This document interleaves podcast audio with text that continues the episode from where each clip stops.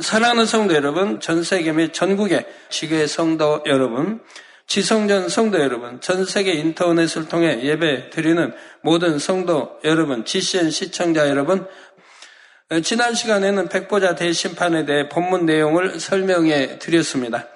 오늘은 본문에 보충하여 백보자 대심판의 전체적인 윤곽을 그릴 수 있도록 좀 더 상세한 내용을 살펴보겠습니다.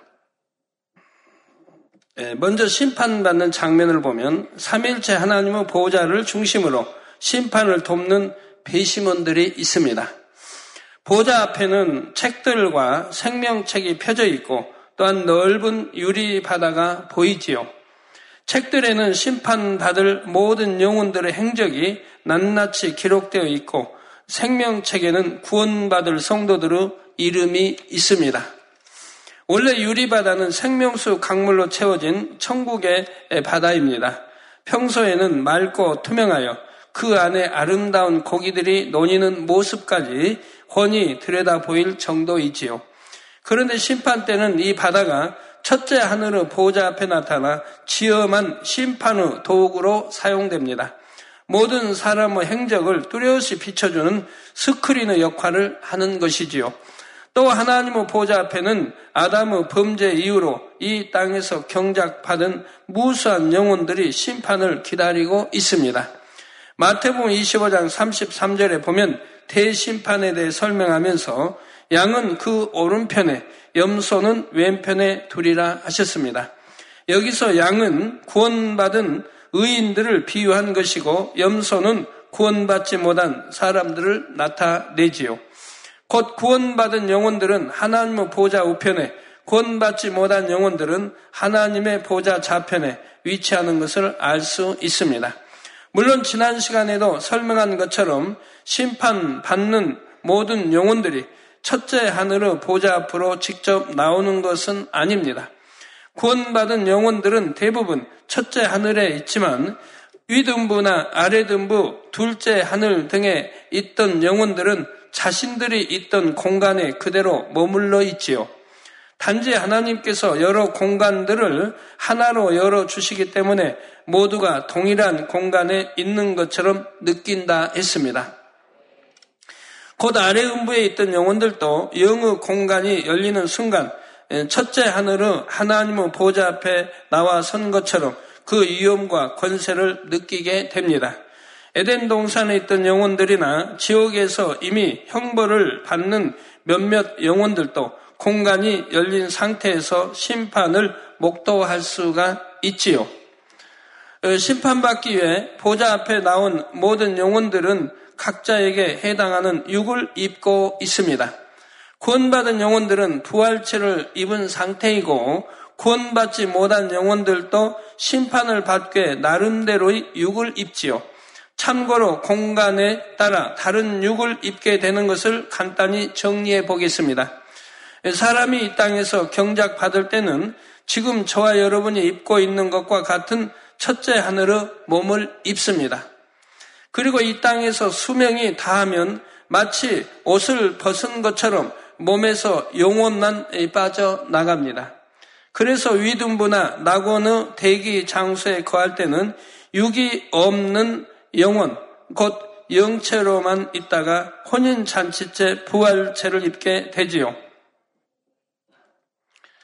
이 부활체는 둘째 하늘의 공간에 적합한 몸이지만 천년 왕국 때는 첫째 하늘에서도 부활체로 어, 지냅니다. 부활체는 비록 영의 몸이기는 하지만 아직 온전한 영체는 아니기에 유구 사람들이 볼 수도 만질 수도 있지요. 그리고 대심판 후에는 마침내 천국에 적합한 온전한 영체를 입게 되는 것입니다. 이 온전한 영체는 상급이 입혀진 몸으로 각 사람마다 그 빛과 향과 영광이 다릅니다. 다음으로 구원받지 못한 사람들도 유구 수명이 다하여 죽은 후 아랫 음부에 갇힐 때는 육이 없는 영체의 상태로 머물게 됩니다. 그리고 심판이 끝나 지옥에 갈 때는 지옥의 공간에 맞는 육을 입게 되지요. 이 육은 영원히 썩지도 않고 사라지지도 않으며 불과 유황으로 타는 지옥의 형벌을 고스란히 느끼며 고통받는 육입니다. 심판을 위해 보좌에 앉으신 삼일째 하나님께서도 형상을 입으신 상태로 심판에 임하시지요. 대심판은 성부 하나님께서 홀로만 하시는 것이 아닙니다.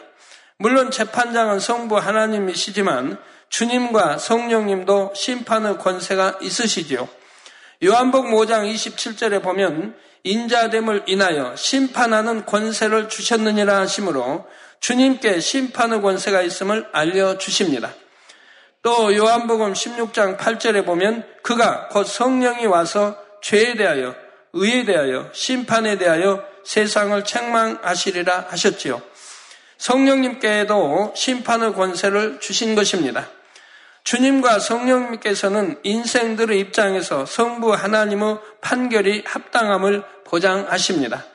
주님께서는 사람의 몸을 입고 이 땅에 오셔서 인생들이 겪는 모든 것을 체험해 보셨지요. 또 성령님께서도 인생들의 마음을 너무나 잘 아심으로 큰 자비와 극률로서 인생들을 대변하십니다.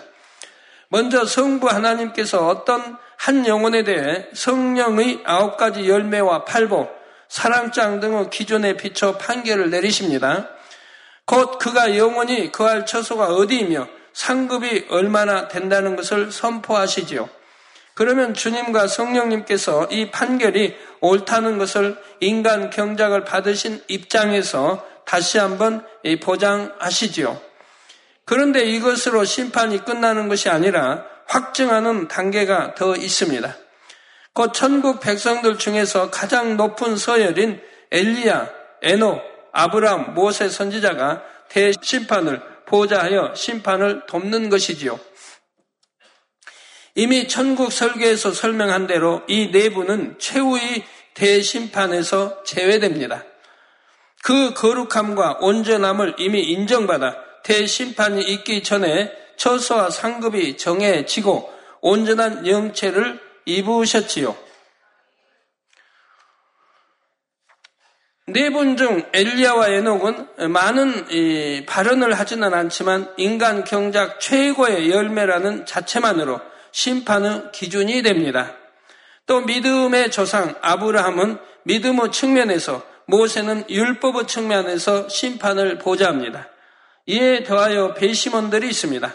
백보자 대심판의 배심원을 담당하는 것은 천국의 24장로입니다. 24장로 설명하기 전에 아까 이 엘리야에노 아브라함 모세 선지자가 대심판을 보자여 심판을 돕는 것이라 했습니다. 그리고 천국 백성들 중에 가장 높은 서열이고요. 또 어, 내부는 최후 대심판에서 어, 제외된다 했습니다. 예, 그분들은 여러분 성경에서도 뭐 알 수 있듯이 이미 뭐 죄가 전혀 없는 그런 인정을 받은 분들입니다. 죄의 삭은 사망이라고 했습니다. 그 죄가 없다고 하면 사망을 보지 않기 때문에 천국에 바로 갈 수 있지 않겠습니까? 음부로 가지 않고 천국으로 바로 올라갈 수가 있는 거죠. 그래서 엘리야가 산채로 틀림을 받은 겁니다. 죄의 삭은 사망이에요. 죄가 없다는 것을 인정받았기 때문에 그런 것이라 이 말입니다. 자범죄도 없고 원죄는 이 땅에서 모든 악은 모양이라도 빼내버리고 성결됐기 때문에 바로 죄 없다 인정을 받기 때문에 바로 산채로 들림을 받은 겁니다. 또 에녹 마찬가지입니다. 에녹도 산채로 들림 받았습니다. 그는 믿음으로 하나님을 기쁘게 했다고 이불에 나오죠. 바로 믿음으로 믿음이 있다면 오늘날도 누구나 성결되고 영으로 온정으로 들어가는 겁니다. 참 믿음, 온전한 믿음을 가지면 온정으로 들어갈 수밖에 없는 거예요. 예. 또, 어, 아브람 마찬가지입니다. 아브람은 뭐 산채로 이렇게 승천하지는 않았지만, 예, 바로 이등부에, 구원받을 영혼이 거하는 이등부에 믿음의 조상이 되었습니다. 예, 그의 사명은 바로 의, 인으로 믿음의 조상이 돼야 되기 때문에 바로 천국 세수함을 가지 아니하고 어, 우등부로 권장하는 머리로 임명이 되었다 이 말입니다. 그래서 아브라함은 믿음부의 머리가 된 거예요. 믿음의 조상으로 머리가 된 거예요. 그러니까 산채로 틀림을 받지 않았던 것이고요. 바로 믿음부로 가서 머리가 믿음의 조상으로 머리가 된 겁니다. 그렇기 때문에 이제 거지 나사로도 어, 바로 아브라함 품에 안겼다고 하는 게 그겁니다. 믿음부로 어, 가서 아브라함 품에 안겼다, 구원받았다는 것을 말하고 있는 것이죠.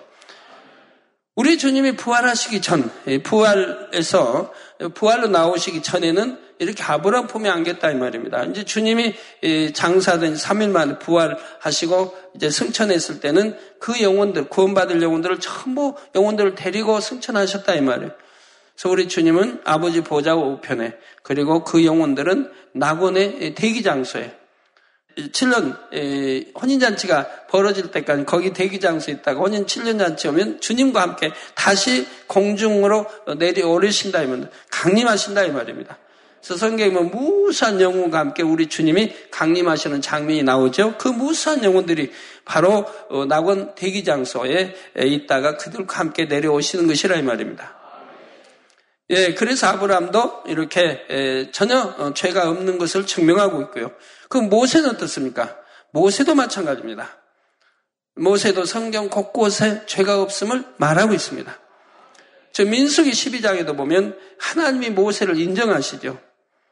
그는 오, 이 세상 지면의 모든 사람보다 온유함이 가장 승한 자라고 망고리와 하나님이 말씀하신다 이 말입니다. 온 지면의 모든 사람보다 온유함이 가장 승하다. 온유함이 가장 승하다면 악이 없다는 얘기 아닙니까? 그리고 그는 온 집에 충성한 자다. 그래서 하나님이 직접 대면하여 모세와 말씀하셨다고 하는 거죠. 즉 우리가 하나님과 직접 대면하여 말씀도 하고 하나님도 뵙고 대화할 수 있다고 하면 그런 자는 즉 하나님 앞에 온전히 충성하고 온 집에 충성하고 그리고 온유함이 승하면 즉 악이 모양도 없다면 온전히 돌아왔다면 이렇게 교통할 수 있는 것이라 이 말입니다. 꼭 모세만 해당되는 게 아니고 성경에는 많이 구약에도 나오죠. 악은 모양도 없이 그래서 온전으로 들어갔다 하면 이렇게 하나님과 교통할 수 있는 것 성경이 말하고 있다 이 말입니다. 모세가 온유함이 가장 승했다고 말하고 그래서 하나님은 모세하고는 함께 있고 직접 참 대면하여 말씀도 했다고 성경이 기록하고 있지 않습니까? 에녹도 마찬가지고 300년 동행하신 이유가 뭡니까? 아브라함도 직접 하나님 대면했지 않습니까? 그래서 어, 소동 고발에 불에 심판할 때 강구하지 않습니까? 자꾸 그 의인 50만, 뭐 40원 이렇게 해서 강구에 나가지 않습니까? 엘리야 마찬가지고요.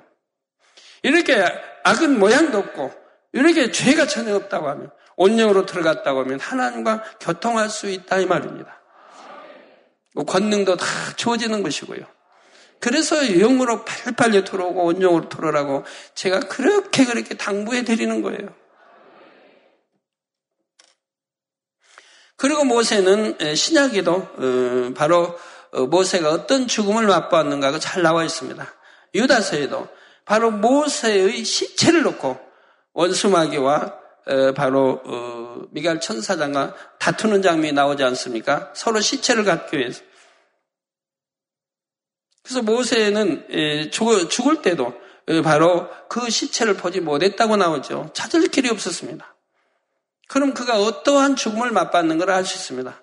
그와 시체가 그 몸이 어떻게 되었는가를 알 수가 있다 이 말입니다. 그리고 신약 유다서에 그 시체를 놓고 어, 싸우는 장면이 나오고 있지 않습니까? 그때 그 그러한 장면을 하나님이 저에게 옛날에 설명해 주신 적이 있습니다. 왜 그랬는가? 저 원수 마귀는 이 모세를 이 바로 어, 산채로 어, 들림 받을 수 없는 그 이유를 설명합니다. 왜 살인을 했다. 애굽에서 왕자로 있을 때 살인을 했다고. 그러지만 하나님 편에서는 또 달리 설명을 합니다. 그러나 그는 40년간의 연단을 통해서 그만큼 성결됐고 온유한 자가 됐고 악은 모양이라도 버렸다.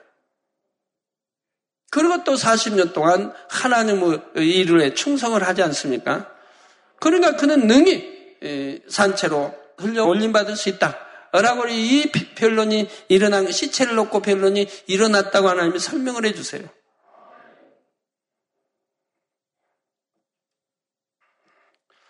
서희 내부는 가장 장세일에 육의 인간 중에서는 가장 합당한 자들이기 때문에 이들은 심판 자체를 받지 않게 된 것입니다. 자, 그리고 이에 더한 배심원들이 있습니다. 백보자 대심판의 배심원을 담당하는 것은 천국의 24장로입니다. 24장로가 어떤 분들인지는 계시록 4장에서 이미 상세하게 설명을 했습니다. 간단히 말하면 새 예루살렘에 들어간 사람들 중에서도 어떠한 한 분야가 더욱 탁월하여 심판의 기준이 될 수 있는 분들이라 했지요. 믿음, 소망, 사랑, 충성, 선, 진실, 절개 등 각 분야에서 가장 뛰어난 보석 같은 마음을 이룬 사람들입니다. 이분들은 배심원의 자리에 서기 전에 대심판의 1순위로 먼저 심판을 받습니다. 그 중에서도 가장 먼저 심판대에 서는 것은 24장로 중에 서열이 가장 높은 사도 바울입니다. 바울이 심판대에 서게 되면 그 일생이 모든 영혼들 앞에 낱낱이 선포가 됩니다.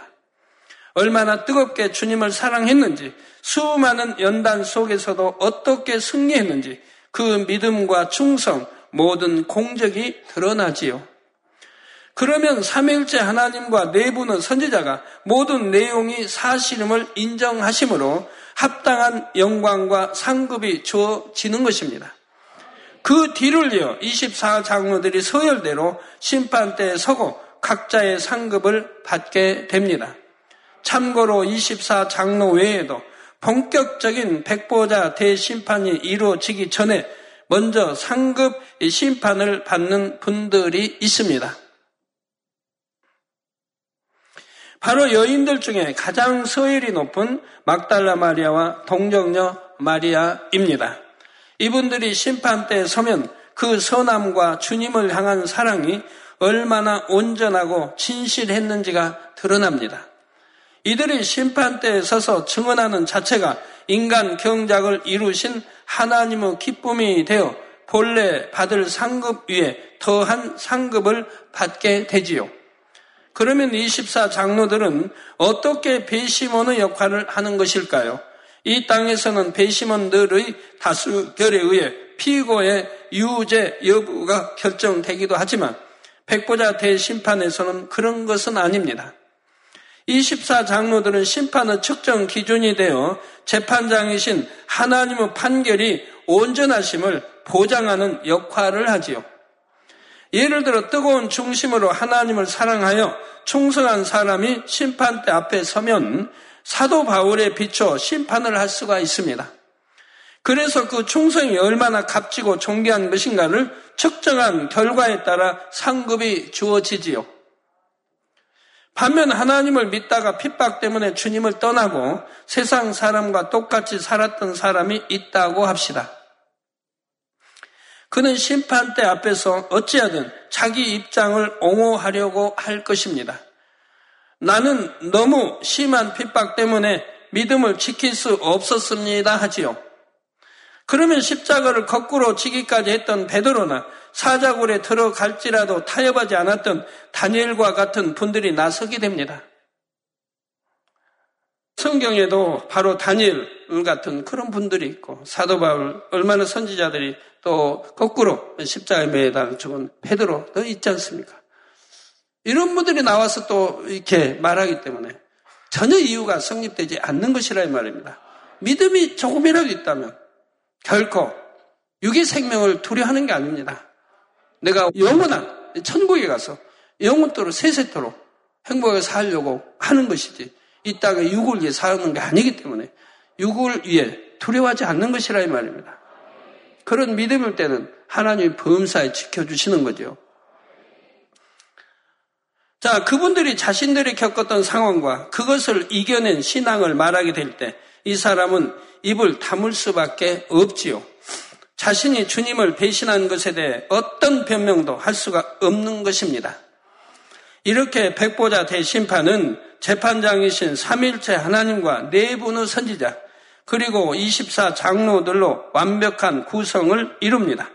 물론 하나님께서 혼자 이루신다 해도 그 심판은 온전하고 정확하십니다.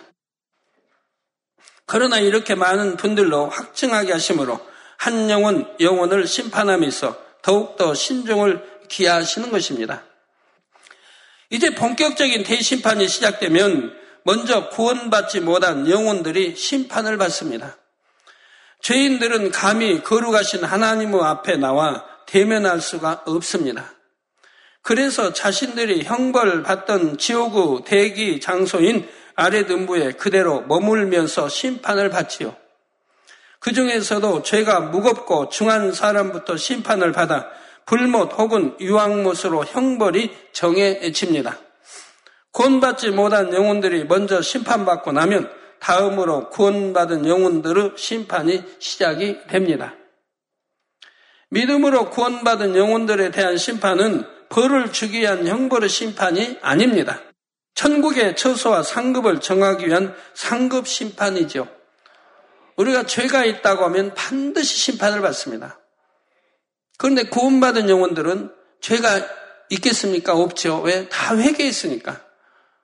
다 회개하고 회개하지 아니한 죄는 있기 때문에 심판을 받는 거예요.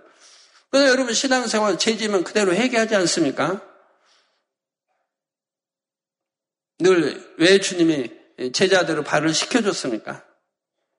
우리 일상에서 짓는 죄, 그때그때 회개해서 깨끗게 한다 이 말입니다. 그래서 우리가 믿음이 있다면 잘못하면 반드시 회개하고 돌이키는 거예요. 가지고 있는 거 아니에요. 그러면 동이 서에서 먼 것 같이 하나님이 기억지도 아니하신다 했습니다. 기억지도 아니하는데 그러니까 심판받을 이유가 없다 이 말입니다. 죄를 돌이켜서 회개했기 때문에 그래서 죄 없다함을 받기 때문에 동이 서에서 먼 것 같이 기억지도 아니하신다 하기 때문에 그러니까 심판을 받지 않는 거예요. 그러나 회개되지 않는 죄는 심판을 받게 된다 이 말입니다. 그래서 늘 회개하라고 하나님과 죄의담을 만들지 말라고요. 죄의담이 있다면 회개하라는 거예요. 그러면 하나님은 또 기뻐하시고 다 용서해 주시지 않습니까? 회개하고 나서 또 같은 죄를 또 번복 지고 가면 그 이전에 회개한 것까지 다 거짓으로 돌아갑니다. 거짓말한 거니까. 다시는 안 그러겠어요. 아버지 용서해 주세요. 그러놓고 또 해봐요. 그러면 전에 회개했던 게 하느님 앞에 거짓말한 게 된다 이 말입니다. 그러니 갈수록 회개하기 어려워지는 거예요. 한 번 회개하고 돌이켰다면 두 번 다시 예, 반복 그런 죄를 짓지 않아야 되는 것입니다. 예, 계시록 22장 12절에 보라 내가 속히 오리니 내가 줄 상이 내게 있어 각 사람에게 그의 일한 대로 갚아주리라 하신 말씀대로 이루시는 것입니다. 이 상급 심판은 평안한 분위기 속에 진행됩니다. 구원받은 영혼들의 경우 심판의 순서는 믿음의 분량이 큰 사람, 상급이 큰 사람부터 진행이 됩니다. 여러분이 생각하실 때, 야, 인류의 창세일에 그 많은 수많은 영혼들을 일일이 그렇게 심판하시려고 하면 어느 세월에 닿을까? 혹여 생각하실 수 있을지 모르겠습니다. 그러나 그런 것은 기우입니다. 여러분 그런 쓸데없는 유기 생각하지 마세요. 아버지 하나님 어련히 신속하게 다 처리되는 그런 심판하시지 않겠습니까? 언제, 언제 우리가 유구 심판하듯이 그렇게 재판장에 하듯이 그렇게 하시겠습니까? 모든 것은 일사천리로 아주 순조롭게 빠르게 다 진행되는 그런 법이 있는 것이라 이 말입니다. 이 모든 심판이 끝나면 모두가 한꺼번에 각자에게 주어진 천국의 자기 처소로 들어가는 것입니다. 사랑하는 성도 여러분, 사도 요한은 참혹한 7년 환란을 보았고 경작을 마무리하는 대심판의 장면도 목도했지요. 그리고 이제는 마침내 천국을 보게 됩니다. 본문 계시록 21장 1절에 또 내가 새 하늘과 새 땅을 보니 처음 하늘과 처음 땅이 없어졌고 바다도 다시 있지 않더라 했지요. 여기서 처음 하늘과 처음 땅이 없어졌고 바다도 다시 있지 않더라는 말씀은 이제 첫째 하늘의 공간이 더 이상 필요 없다는 사실을 알려줍니다. 지난 시간에도 설명한 것처럼 첫째 하늘은 인간 경작을 위해 만들어진 공간이므로 경작을 마친 시점에서는 폐해집니다. 그렇다고 그 공간이 사라지는 것은 아니지만 지금처럼 하나님의 능력 안에서 운행되거나 생명이 번성하는 일은 없다는 말입니다. 대심판이 끝나고 나면 모든 영혼들은 각자의 처소가 정해지고 영혼이 그 정해진 처소에서 거하게 됩니다. 그러면 심판 후에 각각의 공간에 대해 간략하게 정리를 해보지요. 셋째 하늘에는 천국이 있고 구원받은 영혼들이 들어갑니다. 다만 구원받은 영혼들 중에서도 모태에서 죽은 영혼들은 셋째 하늘의 천국이 아닌 윗음부에서 영원히 살게 됩니다. 인간 경작을 받지 않았기 때문에 그런 것이라 이 말입니다. 둘째 하늘에는 에덴 동산이 있고 경작을 받지 않은 아담의 후손들이 이전처럼 영원히 살아갑니다. 원래 둘째 하늘에는 빛의 영역과 함께 악한 영들이 권세 잡았던 어둠의 영역도 있었지요. 그러나 심판 후에는 악한 영들이 무적행에 갇힘으로 둘째 하늘에는 어둠의 영역이 사라지고 빛의 영역만이 남게 됩니다. 첫째 하늘은 앞에서 말한 대로 공간의 문을 닫으심으로 영원히 사용하지 않는 공간으로 남겨지고요. 하늘들과 달리 지옥의 공간도 있습니다. 경작받은 사람들 중 구원받지 못한 영혼들은 지옥의 불과 유황못에 영원히 거하게 됩니다. 다만 구원받지 못한 태아나 어린 아이들의 경우는 외적으로 아래등부에 머물게 됩니다. 끝으로 지옥의 가장 깊은 무적행에는 악한 영들이 영원히 갇혀 있게 되고요. 사랑하는 성도 여러분, 이렇게 한번 처소가 정해지고 나면 서로 다른 차원의 공간에서는 교류하는 일이 거의 없습니다. 셋째 하늘, 천국의 성도들이 첫째 하늘에 가거나 둘째 하늘의 사람들이 셋째 하늘의 천국에 가는 일도 거의 없지요. 물론 예외적인 경우들은 있습니다. 예를 들어 특별한 경우 하나님께서 셋째 하늘의 성도들에게 보여주시고자 둘째 하늘의 사람들을 부르실 수도 있지요. 그러면 둘째 하늘에서도 머리끝 되는 몇몇이 올 수 있지만 각각의 공간의 차이가 너무나 크기 때문에 이런 일이 결코 자주 있는 것은 아닙니다. 그러면 본격적으로 천국을 설명하기 전에 심판 이후 위등부와 에덴 동산의 삶에 대해 간단히 살펴보지요. 에덴 동산에는 첫사람 아담 이후로 계속해서 평화로운 삶을 이어왔습니다. 아담이 범죄하여 쫓겨나고 셋째 하늘에서 인간 경작이 진행되는 동안에도 에덴 동산에 남은 아담의 후손들은 예전과 다름없이 살아왔지요. 그들에게는 죄가 들어오지 않았기에 옷을 입어서 수치를 가릴 필요가 없습니다. 그러나 옷을 입지 않고 산다 해서 그들의 삶이 원시적인 것이 아니지요. 창세기 강에서 설명한 것처럼 오히려 이 땅의 사람들과 비교할 수 없을 정도로 발달된 문명을 누리고 삽니다.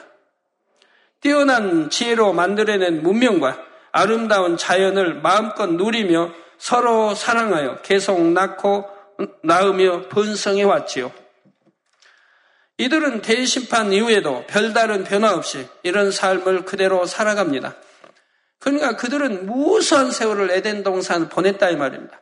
즉 아담이 선악과 따먹기 이전에도 헤아릴 수 없는 무수한 세월. 하나님이 저에게 처음에 설명해 주실 때 너희가 인간이 헤아릴 수 없는 무수한 세월을 살았다고 말씀을 해요. 그러니까 그 무수한 세월 동안에 그래도 발전하고 발전 문명이 발전 발전해 가지 않았겠습니까? 나 이 땅에 있으면 전기가 필요하고 그런 거 필요한 거 아닙니다. 공장이 필요하고 그런 거 없어요. 왜? 의식주가 문제, 뭐 문제되지 않으니까. 의식주 걱정 안 하니까. 땀 흘려 일해야 할 이유가 없으니까. 전기 아니어도 항상 밝게 살 수 있으니까. 예, 그러한 것은 필요 없는 거니까. 그러나 그렇지 않은 문명의 혜택을 받을 수 있는 것들은 발전해 왔다 이 말입니다. 다음으로 윗음부에서의 삶은 천국이나 에덴 동산에 비해서 시간과 공간의 제약을 많이 받습니다. 천국의 성도들, 특히 새 예루살렘의 성도들은 천국의 삶을 마음껏 즐기고 누리죠. 낙원부터 새 예루살렘까지 천국 곳곳을 원하는 대로 돌아다닐 수 있고 공의의 법 안에서 무엇이든 할 수가 있습니다. 연애도 베풀 수 있고 사랑하는 사람들을 초청하여 즐길 수도 있지요. 사모하던 선지자들을 찾아가 대화도 할 수 있고 행복과 안식, 영화를 마음껏 누리며 어, 삽니다. 천국에서도 낮은 처소로 갈수록 그 자유는 점점 제한이 많아집니다. 저 세우삼에 산다면 3천층, 2천층, 1천층, 낙원 두루 다 돌아볼 수 있지 않습니까? 그러나 예를 들어 낙원에 산다면 낙원에서만 자유가 있지. 이, 이, 뭐 1천층, 2천층 가는 것은 제약이 된다 이 말입니다. 이해가 되시겠죠?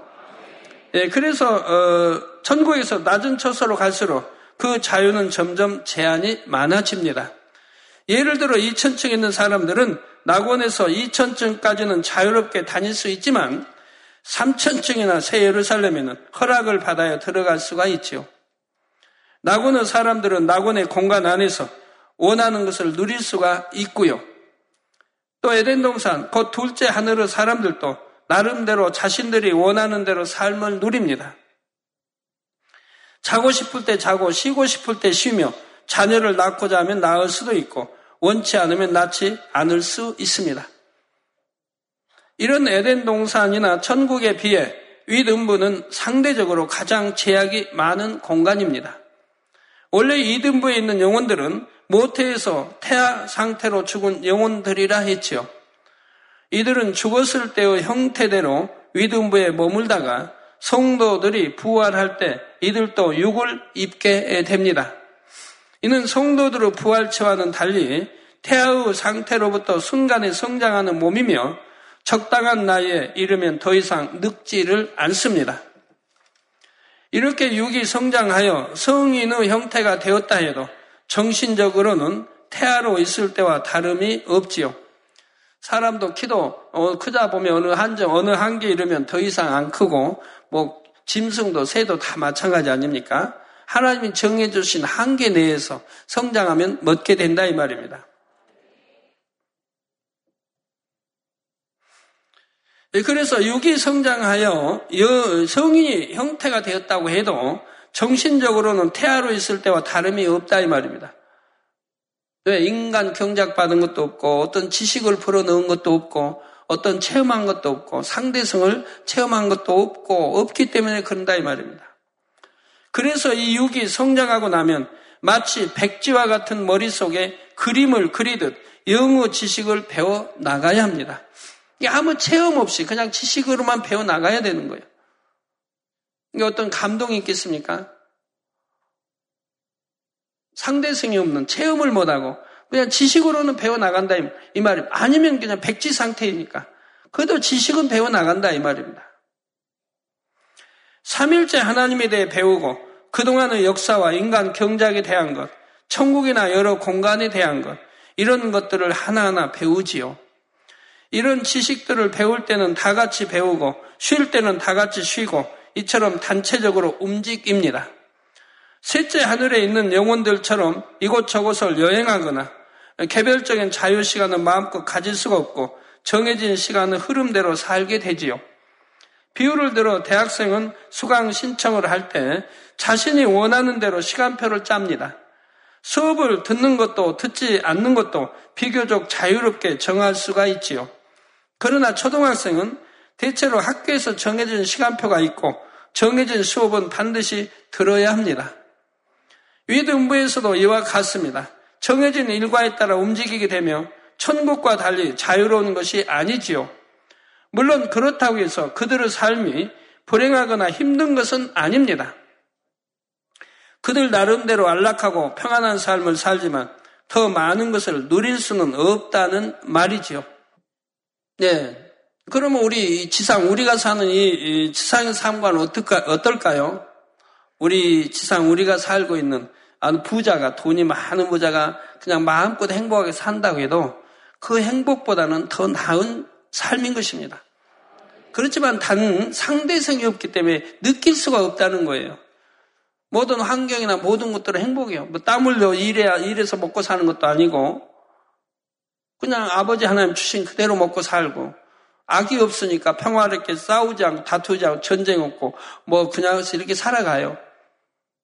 그러니까 이 땅에 어떤 부자가 누리는 삶보다는 행복하게 산다 이 말입니다. 이 등부에 거기 사는 그 그들도요. 그렇지만 상대성이 없기 때문에 참 행복이나 이런 것은 느낄 수가 없다 이 말입니다. 느껴보지를 못했기 때문에 뭐 이해가 되시겠죠? 이해가 안 되시면 비유들을 설명할게요. 이해가 되세요? 이제 다음 시간부터는 본격적으로 천국문을 열고 들어가 보도록 하겠습니다. 예, 결론을 말씀드립니다. 사랑하는 성도 여러분.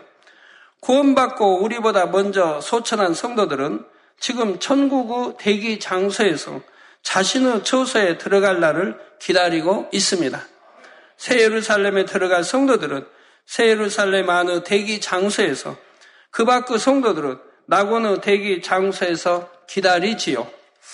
기다린다 해서 무료하게 앉아만 있는 것이 아니고 그들 나름대로 영어 지식들을 배우기도 하고 여러 가지 일들을 하면서 즐겁게 보냅니다. 또한 이 땅에 있는 가족들의 기도도 할 것이고 자기가 다녔던 교회와 목자와 또 여러 가지를 놓고 또 기도도 할 것이고 늘 기도도 하면서 또 여러 가지 즐기면서 재밌게 그 시간들을 보내는 것입니다. 또 여러분의 일가 친척 중에 먼저 소천하신 분들은 그곳에서 안식을 누리면서도 이 땅의 가족이나 성도들의 소식을 궁금해하지요. 종종 좋은 소식을 전해 들으면 함께 기뻐하며 마음으로 우리를 응원하고 기도합니다. 때가 되면 이렇게 대기 장소에서 기다리던 성도들과 저와 여러분 모두가 하나님의 보좌 앞에 서게 될 것입니다. 너무나 영광스러운 창조주 하나님의 보좌와 위험 있게 늘어선 배심원들 그리고 창세 이후 이 땅에 태어난 영혼들이 다 모여 있는 장면은 얼마나 엄청난 장관이겠는지요.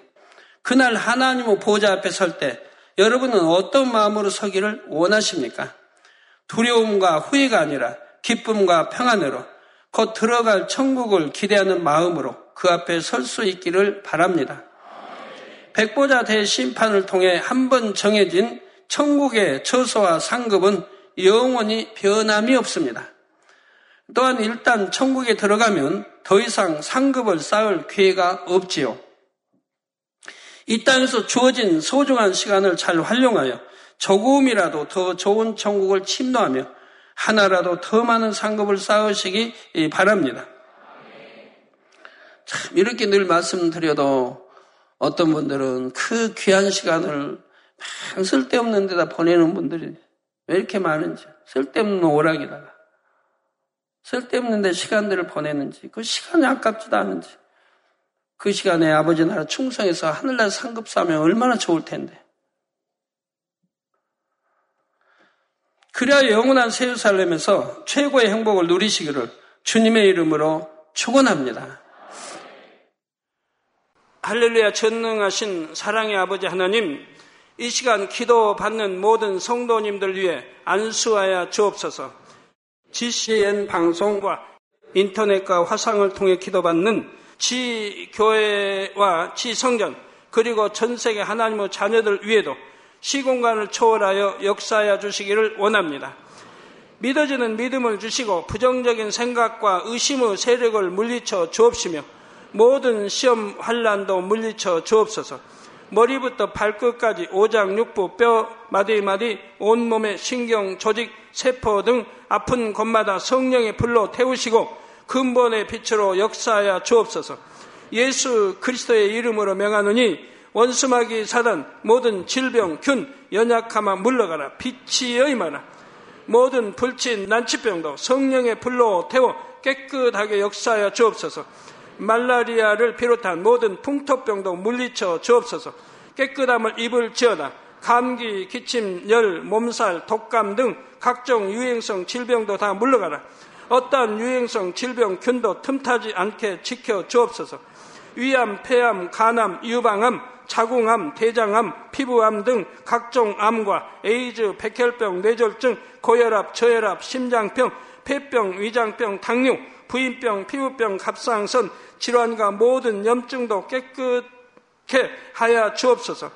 소아마비, 중풍, 관절염, 디스크도 온전케 하여 주옵소서. 요통, 두통, 신경통을 비롯한 모든 통증은 사라질지어다. 간질, 자폐증, 우울증, 조울증, 노이로제 등 모든 정신 질환도 물러가라. 모든 마비된 것도 풀어지고 일어나 걷고 뛸지어다. 눈도 잘 보이게 하옵시고 귀도 잘 들리게 하여 주옵소서. 소경은 눈을 뜨고 기머거리는 들으며 벙어리는 말할지어다. 각종 사고 후유증도 깨끗게 하시고 부러진 뼈도 붙여 주옵소서. 화상 입은 것도 온전케 하옵소서. 화기야 물러가라. 열도 물러가라. 아버지 흉터도 나지 않게 역사해 주시기를 원합니다. 마약을 비롯하여 각종 약물과 독극물 중독도 깨끗함을 입을 지어다. 죽은 신경과 세포가 살아나며 죽은 자도 살아나게 하여 주옵소서. 잉태어 축복도 주시기를 원합니다. 잉태 축복을 받으라 예수 그리스도의 이름으로 명하느니 원수마귀 사단아 하늘 공중 곳에 잡은 악의 영들아 물러가라. 그의 사자들도 물러갈지니라. 이 땅의 악한 영, 더러운 영, 거짓되고 간사한 영, 이간질하고 미혹하는 모든 어둠들은 물러가라. 모든 흉악의 결박을 풀고 어둠아 물러가라. 빛이여 임하라. 아버지 하나님 부르짖어 기도할 수 있는 능력을 주시고 죄를 버리고 성결될 수 있는 능력을 주옵소서. 영원히 잘됨 같이 범사에 잘되게 하시고 가정의 복음화도 이루어 주시기를 원합니다. 한 주간도 모든 사고와 재앙으로부터 지켜주시고 불통이 없는 형통한 삶을 살 수 있도록 축복해 주옵소서. 성령의 불담으로 천군 천사와 주님의 불꽃 같은 눈동자로 모든 하나님의 자녀들과 가정, 일터, 사업터를 지켜주시기를 원합니다. 학생들에게 지와 명철을 더하시고 공부도 할 수 있는 뜨거운 마음과 열정도 더하여 주옵소서. 마음과 생각을 세상에 빼앗기지 않도록 지키시고 하나님을 뜨겁게 사랑하는 학생들로 축복하여 주옵소서. 하나님의 자녀들이 먹으나 마시나 입으나 무엇을 하든지 하나님 앞에 영광 돌리는 삶이 되게 축복하여 주시기를 원합니다. 나는 하나님을 만났노라 체험했노라 응답 받았노라 축복 받았노라 간증하는 입술이 되게 역사하여 주옵소서. 아버지 하나님 감사합니다. 홀로 영광 받으옵소서. 우리 주 예수 그리스도의 이름으로 기도하옵나이다. 아멘.